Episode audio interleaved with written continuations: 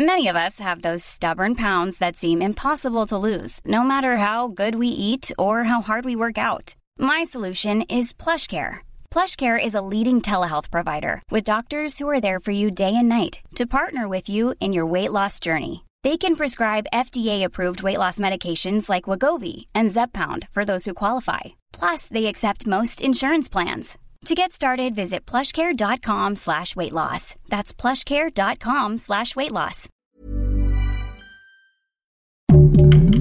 Heraldo Podcast, un lugar para tus oídos. Hay cuatro estadounidenses desaparecidos en México. ¿Los encontrará el FBI? Esto es Primera Plana de El Heraldo de México.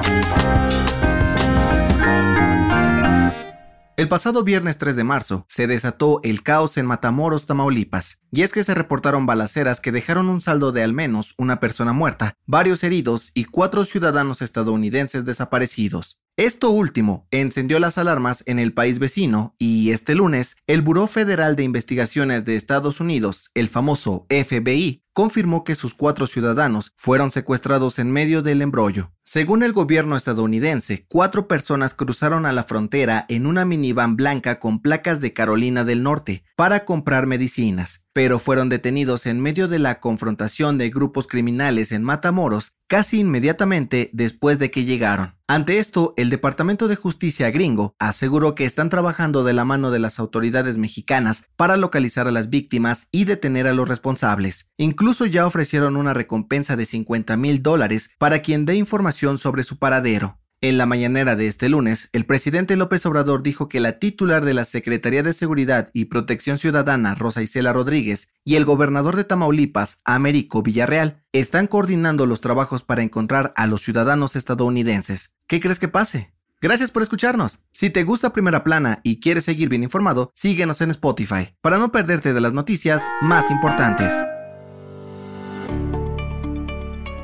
La construcción del tren Maya sigue su marcha y a unos meses de que se entregue y arranque operaciones, el gobierno de AMLO está reforzando a la par la entrega de programas sociales a los habitantes de las zonas por donde pasará. Al menos así lo aseguró la titular de la Secretaría del Bienestar, Ariadna Montiel quien dijo que a lo largo de la ruta por la que transitará el tren en Chiapas, Campeche, Yucatán y Quintana Roo, existen más de 3.900.000 beneficiarios de los distintos programas sociales del gobierno federal. En este sentido, la funcionaria reveló que la inversión asciende a los 71.789 millones de pesos al año para garantizar oportunidades a los habitantes más cercanos a este proyecto emblema de la 4T. Entre los programas que destacan están las pensiones para adultos mayores, para personas con discapacidad, el programa Sembrando Vida y el de Jóvenes Construyendo el Futuro, por lo que Montiel aseguró que seguirán reforzándolos para que todos obtengan un beneficio del tren Maya.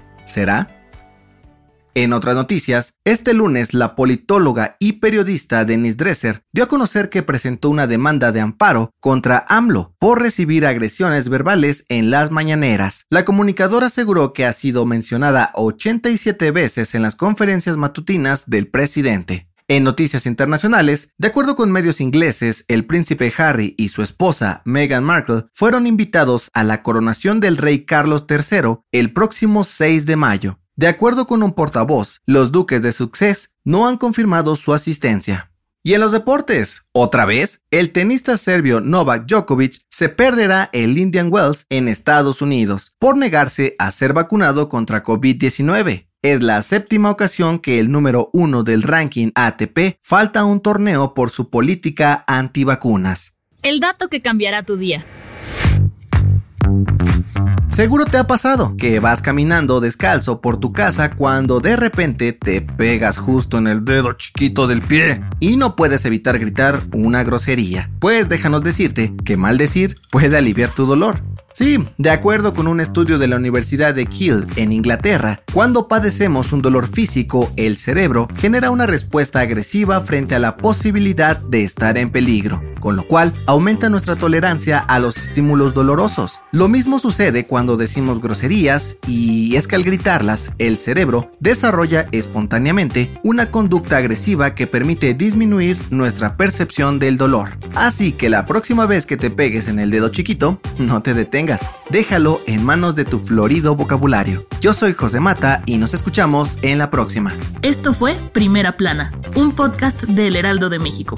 Encuentra nuestra Primera Plana en el periódico impreso, página web y ahora en podcast. Síguenos en Instagram y TikTok como El Heraldo Podcast y en Facebook, Twitter y YouTube como El Heraldo de México. Hasta mañana.